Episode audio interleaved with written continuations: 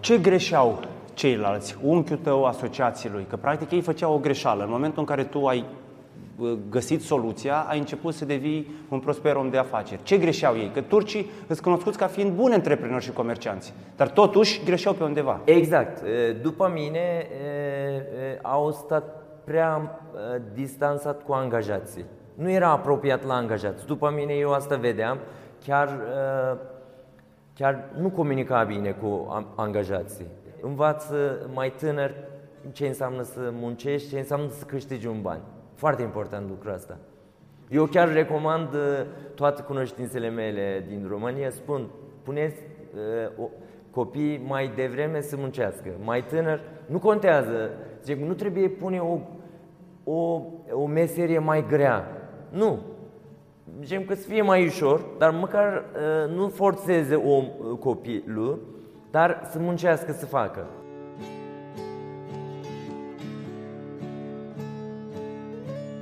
Te rog, povestește despre copilăria ta pe scurt, nu știu, cum ai ajuns să faci afaceri, business și ce ai făcut în copilărie, cât erai puștan? Copilărie, când eram noi copili, condițiile erau mult mai rău. Nu exista bani, zicem că noi, chiar alt interviu am explicat, era nevoie să muncesc. Zicem că eu, țin minte, cred că șapte ani de, când aveam șapte ani, deja am început să câștig bani cu da, cântăream oameni la uh, stradă, cu cântar aveam uh, cântar de la uh, familia, mi-a cumpărat un cântar de la, atunci de la oraș și unde eram noi, orășelul mai mici, nu era niciun cântar ca să cântărească oamenii. Și eu, cu ocazia asta, cântăream oamenii. Aproape zilnic mergeam la ei. Măi, eram, ai, venit, ai cântărit, de ce ai venit astăzi? Hai să, hai să vedem astăzi. Tu ieșeai cu cântarul în stradă sau mergeai la oameni acasă să-i cântărești? Nu, nu, nu, la stradă. Ce prindeam în stradă? Prin cafenele, prin e, bancuri. Dacă vedeam că la parc stă omul la banc, mergeam bună ziua, bună ziua, dacă vreți să cântăriți. Wow! Da. Da. Dar asta te-a inspirat tatăl tău, ți-o zis, sau familia ta, sau ai decis tu? Cum ai hotărât să faci? Că asta e o afacere până la urmă. Așa este. E, nu, asta am, acum, nu știu, vreau să credeți că asta am hotărât eu, dar nu singur, din cap, pentru că în jurul meu tot de la școală... Deci familiile cumva își încurajau copiii să facă profit, să facă bani. Exact, bravo, exact, exact. Așa, Zic și că... cum câștigai? Cât câștigai? Zicem că eu țin minte foarte mult câștiga, zicem, ce aveam nevoie eu pentru școală, echipamente și mai dădeam și la tatăl meu banii, strângeam o sumă și dădeam la tatăl meu. Știu, nu știu, nu țin minte, dar destul. Deci, vreau să clarificăm ceva. Tu, practic, te susțineai singur în școală cu banii pe care îi făceai? Exact, exact, așa este. Fantastic. Da, da. Extraordinar. Părinții tăi cu ce se ocupau? Părin, lucra. Gen, cu tatăl meu lucra un uh, service cu Renault, care el uh, răspundea cu vânzările mașinilor. Da. Și ai învățat vânzări de la el? Da, mai mergeam, uh, zicem că cum explica despre mașini, bine, modelele alea foarte simplu, nu ca astăzi. Avea două, trei feluri de explicat, dar explica. Asta așa, față de modelul respectiv, asta are plusurile, pentru că era două, trei feluri de Renault. Atunci Renault 12, Renault 11, Renault 9, așa. Și mama? Era cu casnic. Mai ai frați sau surori? Da, da. Cât sunteți în total? Suntem 8. 8 frați? Da. Și de mici ați încercat tot să vă descurcați pe cont propriu? Exact, exact. Asta Ma... era o filozofie în Turcia, practic, de mic copil să poți să înveți să te descurci singur. Exact. La noi chiar am, când am venit în România, cât am putut să explic și din România, să facă copii să, să învață cum să devine antreprenor, zicem că să știi să conduci afaceri la noi și în România invers. Eu văd copii de 20-20 ceva de ani, încă primește banii de la familie. E foarte păcat. Foarte păcat. Pentru că familiile, dacă foarte mult pierde bani, după, după aia și familiile nu mai face economie, nu mai face nevoile lor, nu mai, tot devine, zicem, trebuie... Înțeleg, da. Exact. Aveai șapte ani, cântăreai oamenii pe stradă, ceea ce mi se pare fabulos, incredibil, după care ce s-a întâmplat? Nu știu, ai continuat să mergi la școală, ai, Da, ai da, da. derulat ceva activități ca să generezi profit? E, Da, după aia, e, după cred că 3 ani, cred că 10 sau 11 ani sau 12 probabil, maxim, dar maxim 12, e, am văzut că la vopsit pantof e, se câștigă bani mai bine, atunci am început să e, vopsesc pantofi, da, până cred că 15-16 ani. Incredibil. După 16 ani chiar am lucrat e, restaurante, am început să lucrez la restaurantele. Așa, deci ai avut patru ani de uh, pantofărie, Exact, așa, exact. după care te-ai dus într-un restaurant. Ăsta a fost primul contact al tău cu un restaurant? Exact, exact. Atunci uh, lucram uh, uh, chiar la bucătărie, ajuta, ajutor bucătar, chiar Deci ai fost ajutor bucătar. În ce fel de restaurant? e, turcesc. Facea to- e, turcesc, dar se amâna și cu bucătărie românesc. Dar nu shawarma, era cu tochitura, e, a- avea niște ciorbe, e, lucruri din astea. Care se asemănau cu bucătăria de la noi. Exact, exact. Deci la 15 ani, asta se întâmpla în ce an aveai 15 ani? 1989. În 89 aveai 15 ani. Exact. Așa, și cinci- în 89 te-ai angajat ca ajutor de bucătar într-o bucătărie. Exact. Dar fără să te gândești să fii antreprenor acolo, doar să câștigi bani. Exact, atât, da, așa este. Zicem că e, atunci tot la fel, cu e, inclusiv până termin liceu, tot așa, vară lucram, dar și cu e, weekend. Găseam niște oameni care are nevoie doar weekend. Când e aglomerat e, restaurantul, începea, e, lucram acolo la weekend. Deci erai în liceu, te întrețineai singur, munceai weekendurile și munceai într-un restaurant. Exact. Așa, cât timp ai lucrat în restaurant? Până termin liceu am lucrat la restaurant. După aia, e, pentru că nu era un program e, 8 ore, era cu ocazional. Aveam niște cunoștințe, când avea nevoie, chema, lucram, e, zicem, că când era e, timp de vară, e, când era sâmbătă, duminică și așa e, am terminat chiar și liceul cu Așa. După care ce ai lucrat? după aia uh, am început să lucrez tot uh, la unde lucra și tatăl meu, la service auto, dar eu răspundeam uh, magazie de piese auto. Acolo am lucrat încă, cred că, 2 ani de zile. După aia uh, am început să lucrez o firmă care avea filială în România uh, cu drojdie, Pacmaia. Am început să atunci lucrăm cu distribuitor drojdie Pacmaia. Acolo am lucrat cred că 5 ani de zile, până în 98, de la 93 până la 98. După aia am venit în România și am continuat Și aici cu tot- a, a, a început o nouă istorie în România. Exact, exact. Deci ai ajuns în 98 în România. Bun. Ai făcut contact, ai avut, a avut loc contactul cu țara noastră. După care ce ai făcut? Ce, cău- ce ai căutat în România? Ce făceai aici? Cum te întrețineai? Ce lucrai? E, aici e, aveam noi o firmă, cu, era și unchiul meu, cu, era distribuitor drojdie Pacmaia. Noi vindeam toată e, brutăriile, e, cu cofetăriile, tot fel de e, e, materie prime. E, cacao, e, e, susan, aduceam e, mac, susan, făină și drojdie e, vindeam e, Până la 2000 am lucrat 2 ani de zile și chiar am stat la Bacău 6 luni de zile. Acolo și aveam o filială. E, Chiar acolo am învățat e, limba română pentru că nu, e- nu aveam niciun prieten și Cum ai ajuns să deschizi Mado? Deci ai lucrai la Pacmaia, distribuitor sau, mă rog, cu unchiul tău în România. e, unchiul meu și cu e, e, partenerii lor au, au decis să deschide altă afacere. A spus, măi, drojdia asta nu mai merge bine, nu profitabil. Atunci am deschis cu ei e, în București 5 Mado. Era la București Mall, Vitan, primul Mado, chiar locul... Așa, deci a deschis unchiul tău o șaurmerie. Exact. Cred că era prima din România, că mai erau șaurmerii atunci? E, era, era, dar chiar al nostru era cel mai modern. Am înțeles, deci erau vai da, de capul în lor. mall, exact. În mall, București Mall, chiar uh, 1999, era uh, primul șaurmărie în mall Vitan, chiar uh, zicem că era cel mai lux. Am înțeles. Da. uh, Deci toate celelalte erau în chioșcuri, în cotețe și ăsta era o- prima șaurmerie din mall. Exact, din mall, pentru că acolo era toate firmele mari, internațional, și noi aveam uh, shawarma atunci la București Mall. Dar nu erai tu patronul. Nu, eu eram uh, șef de magazin chiar. Așa, Nu- bun. Mai departe. Și după aia am deschis e, e, la e, e, piața română, chiar e, e, foarte mare, un, e, în Cumado. Mai am deschis e, la e, Iași și mai am dat și o franciză la e, Brașov.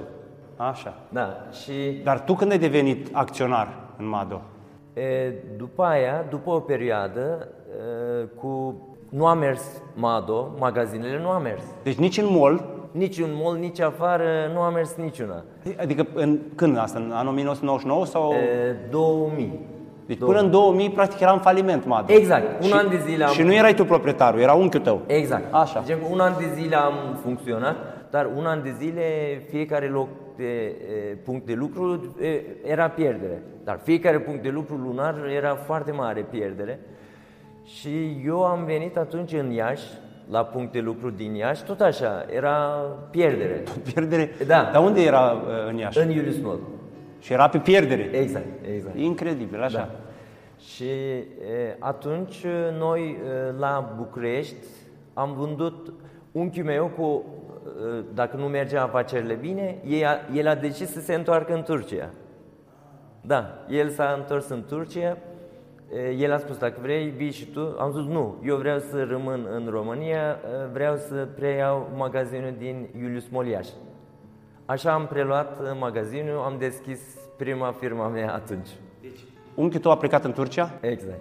vrea să te tragă după el în Turcia. Exact. Și tu ai spus, eu vreau să rămân în România pentru că tu credeai în locația din Iași, că îi spuneai că era falimentară și locația din Iași. Gen, eu aveam încredere că va merge. Eu aveam încredere. Chiar atunci când am preluat, chiar era în uh, pierdere mare. Bun. Și unchiul tău ce a spus? Să-ți dau ție brandul și eu mă duc în Turcia. E, nu chiar așa simplu, pentru că el, a- el era, ei erau patru acționari la firma. A spus că, bine, atunci eu plec, tu vezi cu colegii mei cum să te descurci. Eu atunci am plătit la ei chiar bani, ne-am înțeles o sumă și am plătit și am preluat uh, uh, magazinul din Iulius Mall uh, Iași. În 2001, practic, erai singur. 2000, exact, 2001 prima oară am devenit uh, chiar antreprenor. Ce ai făcut după ce ai devenit antreprenor? Și cum am explicat lungul anilor, am câștigat foarte, foarte multe experiențe. Zicem, cum să, e, cum să câștigi oameni, cum să câștigi clienții sau cum să fii lider. Asta e cel mai important. Dacă e, poți să fii, zicem că așa, mulți bani, antreprenor, nu știu, dar nu, nu poți să fii lider. Asta e cel mai important. Să faci să oamenii tăi să lucreze. Foarte, foarte important. Eu am reușit să fac o echipă foarte bună, să, lu- să lucreze chiar din suflet. Și atunci uh, am făcut uh, vânzări chiar uh, foarte mare, record. Și atunci am început să uh, investesc, a- am început să gândesc cum să uh, cresc uh, firma. Și așa am, am început să devin așa mai Ce greșeau ceilalți, unchiul tău, asociații lui? Că practic ei făceau o greșeală. În momentul în care tu ai bă, găsit soluția, ai început să devii un prosper om de afaceri. Ce greșeau ei? Că turcii îți cunoscuți ca fiind buni antreprenori și comercianți, dar totuși greșeau pe undeva. Exact. E, După mine e, e, au stat prea e, distanțat cu angajații. Nu era apropiat la angajați. După mine eu asta vedeam. Chiar, e, chiar nu comunica bine cu am- angajații. Era se întâmpla e, să nici nu cunoască niște angajați la printre șefii mari. Nici nu cunoșteau. Zicem, e, chiar dacă venea la magazinele, e, doar cu e, multe e, gen că comentarii mai mult decât învață lucrurile. Gen că de asta erau multe e, comentarii, ceartă, lucruri din asta și plecau și nu era ok. Și eu am văzut toate greșelile cum fac ei, am încercat să nu mai e, fac greșeală eu ce faceau ei. Ce a zis unchiul tău după ani de zile, după ce a văzut că ai construit un imperiu? E, Chiar e, nu, zicem că el tot a vrut să vine, e, dar nu a reușit. Dar încă eu nu cred că el visează ce sunt eu în România. Sincer spun. Cum el nu știe ce succes ai în România? Exact, exact. Încă nu știe, nu știe ce... Eu merg acolo, vorbesc, spun, eu am făcut așa 10, 12 magazine, fabrica, nu știu ce. El spune, chiar așa? Da, nu așa. Eu când văd uh, gesturile, văd că nu ia în serios ce spun eu. A, el nu crede încă. Încă nu crede, nu. Incredibil. Da, pentru că eu de la, uh, de la chiar rudele mele nu a, nu a fost nimeni în, uh, în România. Nimeni chiar. Ce s-a întâmplat eu... Cum, unchiul tău nu a văzut rețeaua de restaurant pe care o ai în România? N-a mai venit în România de atunci? Nu, nu, nu a venit. De atunci când a plecat uh, 2002, nu mai a venit. Nu mai a venit să vadă ce s-a întâmplat aici, cum sunt eu, ce sunt eu aici.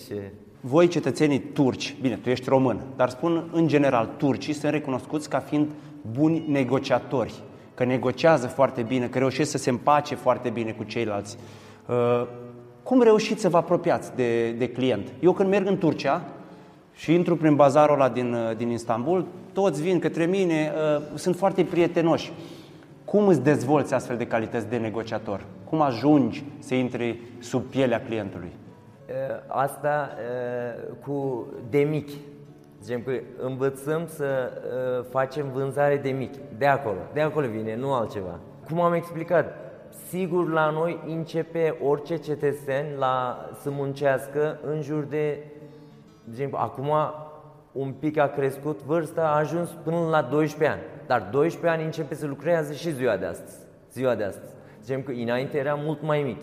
Acum 20-30 de ani era mult mai mic. Dar acum 12 ani, sigur, începe să lucrează undeva omul.